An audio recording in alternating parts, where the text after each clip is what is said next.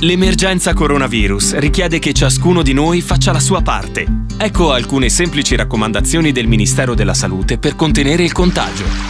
Lavati spesso le mani col sapone o con un gel a base alcolica. Non toccarti occhi, naso e bocca con le mani. Evita le strette di mano e gli abbracci fino alla fine dell'emergenza. Quando starnutisci, copri bocca e naso con fazzolettini monouso, altrimenti usa la piega del gomito. Evita luoghi affollati e contatti ravvicinati mantenendo una distanza di almeno un metro dagli altri.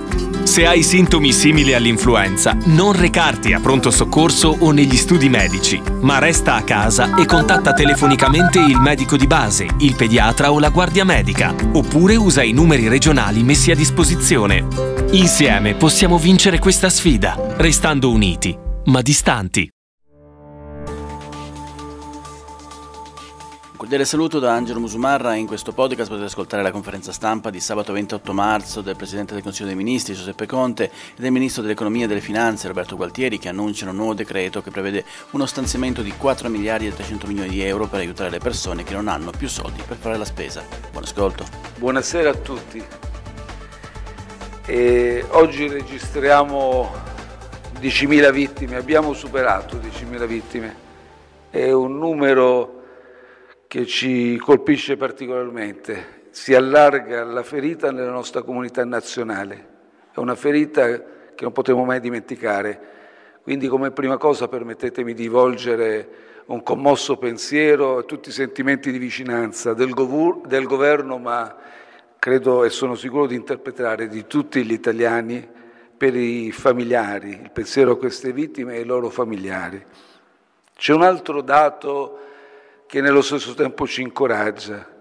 Oggi segnaliamo 1434 guariti, è il numero più alto. Quindi ci confronteremo adesso a inizio settimana con gli scienziati, i nostri esperti, con il Comitato Tecnico Scientifico e confidiamo che ci portino delle buone notizie. Noi ci manteniamo sempre vigili e attenti, ovviamente per adeguare le nostre valutazioni sulla base delle loro raccomandazioni.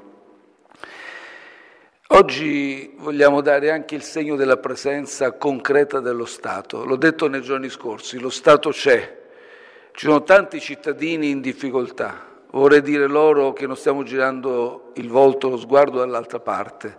Siamo assolutamente consapevoli che in questo momento ci sono tante persone che soffrono. Sono sofferenze psicologiche, ce ne rendiamo conto, non tutti siamo abituati a stare in casa, non eravamo abituati a stare in casa e a limitare gli spostamenti, ma ci sono anche tante sofferenze materiali di chi addirittura inizia ad avere qualche difficoltà o già ce l'aveva per quanto riguarda i generi alimentari, l'approvvigionamento, per quanto riguarda prodotti farmaceutici. Di qui eh, con il Ministro Gualtieri, con tutti gli altri ministri e le nostre strutture abbiamo lavorato abbiamo lavorato intensamente per varare subito un provvedimento di grande urgenza, di grande impatto. Coinvolgiamo i comuni, i sindaci. I sindaci sono le nostre sentinelle, le nostre prime sentinelle, le prime antenne per quanto riguarda le comunità locali, per quanto riguarda le necessità dei cittadini. Allora ci affidiamo a loro disponiamo appena firmato un DPCM che dispone, il, eh, a loro giriamo la somma di 4 miliardi e 3 a valere sul Fondo di solidarietà comunale, un anticipo del 66% che giriamo ai comuni. Lo facciamo in anticipo rispetto alla scadenza che era prevista a maggio. Ma al di là di questo, forse la cosa più importante che adesso riguarda i cittadini, molti cittadini, ahimè, che ci ascoltano e che sono in grandi difficoltà, è che con una ordinanza della protezione civile noi aggiungiamo a questo fondo 400 milioni. Questi 400 milioni è un ulteriore anticipo che destiniamo ai comuni con il vincolo, il vincolo di utilizzare queste somme per le persone che non hanno i soldi per fare la spesa. Quindi da questi 400 milioni che verranno distribuiti da tutti gli 8.000 comuni del nostro territorio nasceranno dei buoni spesa, delle possibilità di erogare da parte dei comuni dei generi di prima necessità, generi alimentari, con la catena anche della solidarietà, servizi civili e tutta la catena del volontariato del terzo settore. Noi confidiamo quindi che già dall'inizio della settimana prossima i sindaci siano nella condizione, attraverso servizi sociali, associazioni di volontariato del terzo settore, di erogare concretamente questi buoni spesa o anche di consegnare direttamente generi di errati alimentari alle persone bisognose. Non vogliamo lasciare nessuno solo, abbandonato a se stesso, soprattutto in un momento in cui l'intera comunità nazionale è così sofferente e ci sono quindi delle sofferenze ancora più acuite. Siamo, l'ho detto, siamo tutti sulla stessa barca, stiamo tutti vivendo questo disagio, questi sacrifici, dobbiamo aiutare chi in questo momento è in maggiore difficoltà. Deve nascere questa catena di solidarietà e anche la ragione per cui nell'ordinanza della protezione civile noi abbiamo anche previsto delle misure rafforzate per favorire le donazioni. Donazioni quindi da parte anche di produttori, distributori, non vogliamo tassare la solidarietà e anzi faccio un appello anche alla grande distribuzione perché possano aggiungere, semmai di loro, un 5%, addirittura un 10% a disconto a chi acquista con questi buoni spesa. Un'ultima notizia aggiungo rispetto poi al, e lascio la parola al Ministro Gualtieri, stiamo lavorando intensamente, stiamo lavorando intensamente perché con la Ministra Catalfo in particolare che ringrazio, con l'Inps, gli uffici dell'Inps e il Presidente Tridico, perché chiaramente abbiamo varato alcune misure, adesso è importante che le misure stanziate le misure importanti, stiamo parlando di 25 miliardi stanziati col decreto Cura Italia, arrivino subito nelle tasche delle famiglie, delle imprese, dei cittadini. Vedete, non è semplicissimo, lo voglio chiarire perché parliamo di 16 misure di differente tipologia per una, circa 10 miliardi, è una platea di 11 milioni di persone. Stiamo facendo di tutto perché la burocrazia, i tempi ordinari della burocrazia a cui siamo abituati siano non solo dimezzati, ma vorrei dire addirittura azzerati. Su questo io stesso sono intransigente e devo dire che gli uffici dell'Inps stanno lavorando alacremente, quindi vogliamo mettere in condizione tutti coloro che hanno diritto alla cassa integrazione ordinaria, alla cassa integrazione in deroga, a poter beneficiare ovviamente delle somme cui hanno diritto nel più breve tempo possibile. Un grande sforzo perché tutti questi pagamenti siano formalizzati possibilmente entro il 15 aprile, a dispetto del, dei tempi che sono stati indicati normativamente, se possibile anche prima. Questo vale quindi per cassa integrazione ordinaria, per cassa integrazione in deroga, vale anche per i vari bonus. Noi abbiamo previsto il pagamento di 5 bonus indennizi, come sapete, da 600 euro che vanno per, eh, a beneficio dei liberi professionisti, collaboratori coordinati continuativi iscritti alla gestione separata dell'INPS, lavoratori autonomi, artigiani, commercianti, coltivatori diretti, coloni, mezzaderi, lavoratori stagionali del settore turismo, degli stabilimenti termali, lavoratori agricoli, dello spettacolo.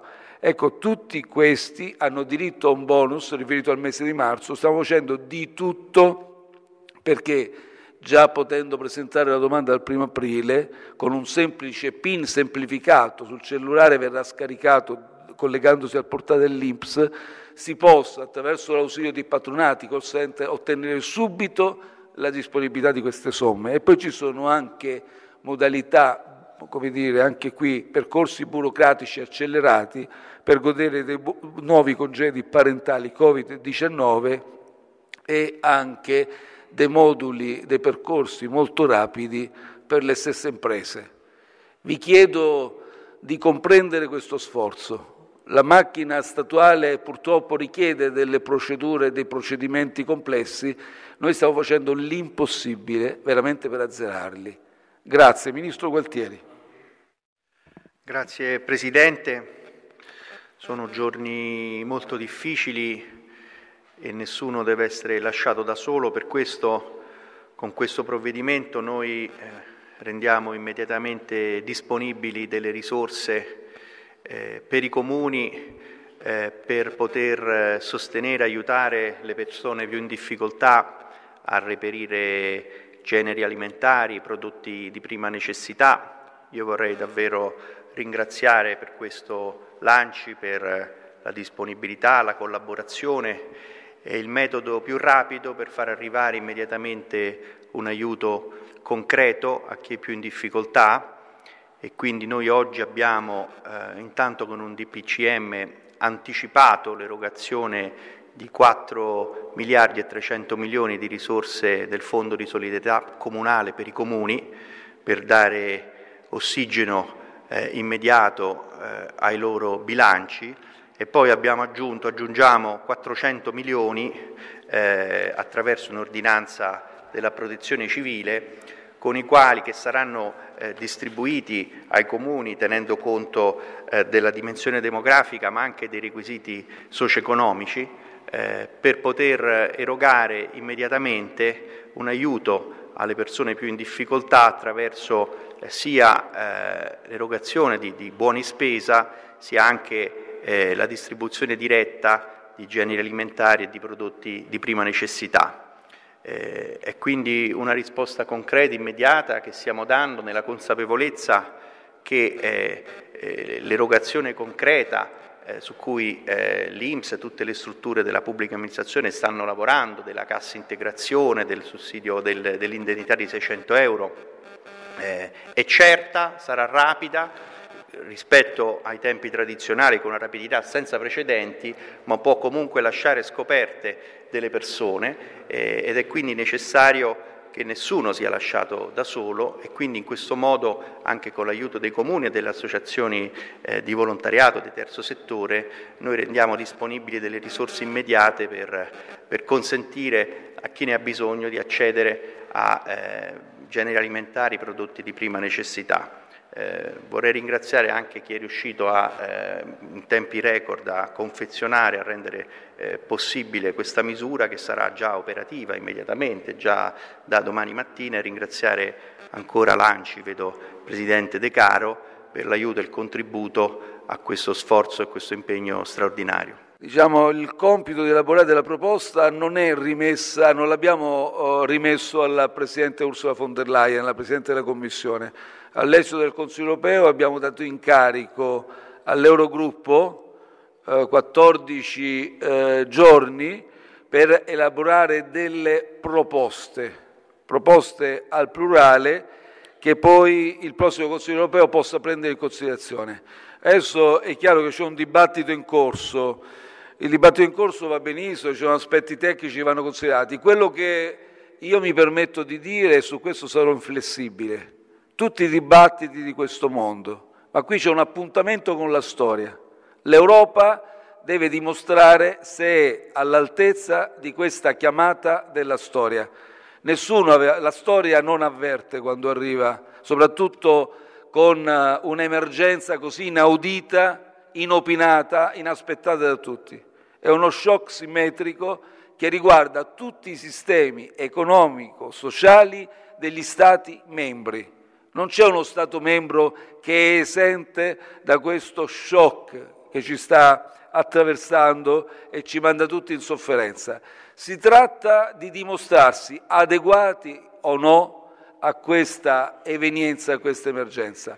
L'Italia si sta dimostrando completamente consapevole di quello che è lo sforzo, la reazione comune, poderosa, vigorosa, che la storia ci chiama a operare. Io non passerò alla storia come colui che non si è reso responsabile di quello che andava fatto per i cittadini europei. Mi batterò fino, go- fino all'ultima goccia di sudore, fino all'ultimo, uh, all'ultimo grammo di energia per ottenere una risposta europea forte, vigorosa, coesa. Ministro. Le parole della Presidente della Commissione sono sbagliate.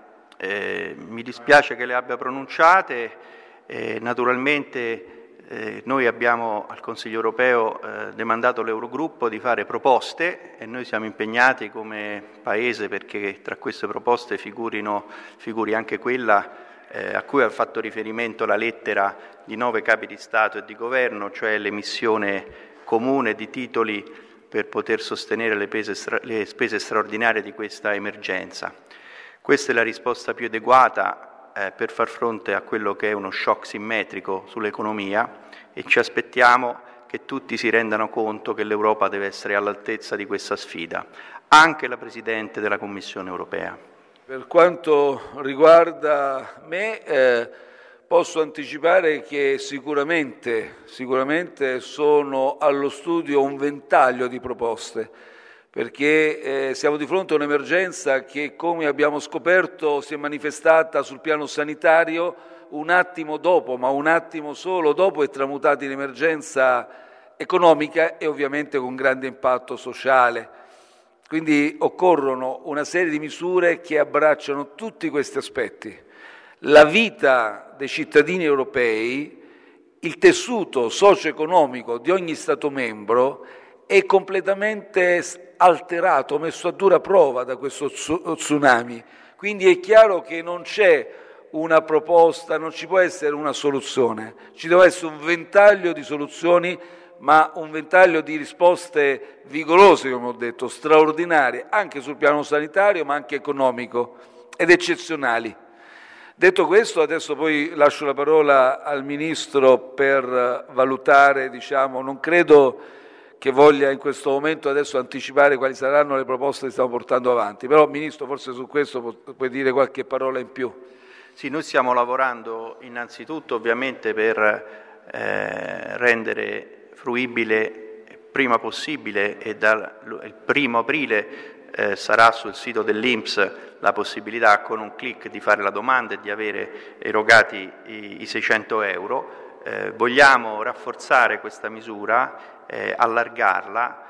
Adesso eh, il punto non è tanto quello di riformare degli strumenti eh, eh, ordinari, ma di far fronte a una situazione straordinaria e di consentire di eh, erogare le somme necessarie eh, a tutti i cittadini che ne hanno bisogno. Quindi stiamo lavorando insieme per potenziare e rafforzare la misura dei 600 euro che, come abbiamo detto, riguardava marzo, adesso si tratta aprile e si tratta di rendere questa misura ancora più rapida, più efficace, più universale e anche più adeguata all'esigenza di sostenere eh, il reddito eh, della popolazione e di chi non usufruisce già di, altri, di altre fonti di reddito. Poi per quanto riguarda il piano di ricostruzione, naturalmente l'Europa deve fare due cose, deve sostenere, deve aiutare i paesi e sostenere insieme eh, lo sforzo straordinario economico collegato a questa emergenza e deve poi ripartire. Questa emergenza non è solo una, una, temporanea, ha un costo immediato, ma poi è necessario uno sforzo comune senza precedenti per rilanciare l'economia, eh, un grande piano di ricostruzione europea, un grande piano Marshall per la ripresa che deve rilanciare l'economia e anche tenere conto della necessità di far tesoro di questa esperienza, sostenere i nostri sistemi sanitari, modernizzarli.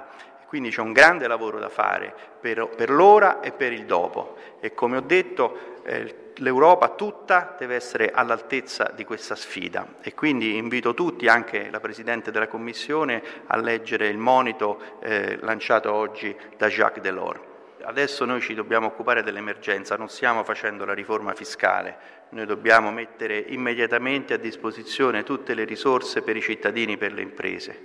Secondo, noi vogliamo che la risposta sia di tutta l'Europa a questa emergenza, di tutta l'Unione Europea a 27 e di tutta l'area euro. Ma diciamo che su questo possiamo riassumere il nostro obiettivo, e l'abbiamo detto più volte, è assicurare liquidità. Il momento diciamo, richiede il massimo sforzo e la massima rapidità nell'assicurare liquidità a imprese, famiglie, lavoratori. E ovviamente, come ha già detto il Ministro e come ci è stato sollecitato nella domanda precedente, stiamo anche rivedendo le misure di protezione sociale, perché è chiaro che questa è una crisi tale ha un impatto così significativo sul piano economico e sociale che le misure di protezione le stiamo ridefinendo in prospettiva e sicuramente dovremo estenderla a fasce di popolazione molto più ampie di quelle attualmente considerate.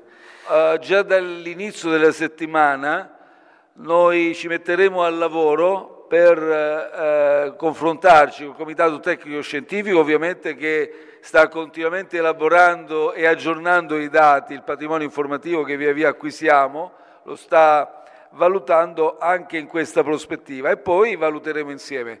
Quello che possiamo, quale indirizzo generale, l'abbiamo già anticipato, lo ha detto la Ministra Azzolina e lo confermo anch'io, è chiaro che eh, per quanto riguarda la sospensione delle attività didattiche proseguirà. Sapete che adesso il termine è il 3 aprile, ma ragionevolmente per quello che più o meno abbiamo potuto valutare in anticipo, non c'è una prospettiva di ritornare alle attività didattiche ordinarie, a scuola o all'università. Questo lo possiamo già anticipare.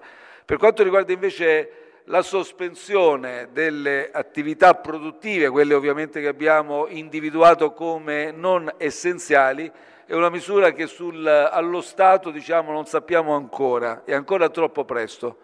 Dall'inizio della settimana inizieremo a lavorarci. Quello che deve essere a tutti chiaro è che il governo quando ha adottato questa misura ha, l'ha adottata con, dire, con, la massima, col massimo senso della responsabilità, con la consapevolezza che è una scelta molto impattante, molto onerosa, però se mi permettete, per noi l'obiettivo prioritario rimane sempre, sempre la salute dei cittadini. Detto questo, detto questo riteniamo che questa misura sia anche una misura conveniente dal punto di vista economico, perché è chiaro che confidiamo che da questa sospensione così disposta delle attività economiche, soprattutto quelle non essenziali, ne possa derivare una eh, fuoriuscita dal quadro dell'emergenza quanto più rapido possibile e quindi una piena ripresa di tutte le attività. Però è chiaro che in questo momento non siamo ancora in condizione, non abbiamo ancora definito, abbiamo tutti i dati per operare una valutazione. Ed è tutto per questo podcast, grazie per il vostro ascolto. Se ritenete interessanti i contenuti che avete appena ascoltato potete condividerli utilizzando i canali social di Aosta Press. Per ogni comunicazione potete scrivere a podcast.it. Al prossimo ascolto, buona continuazione, state bene.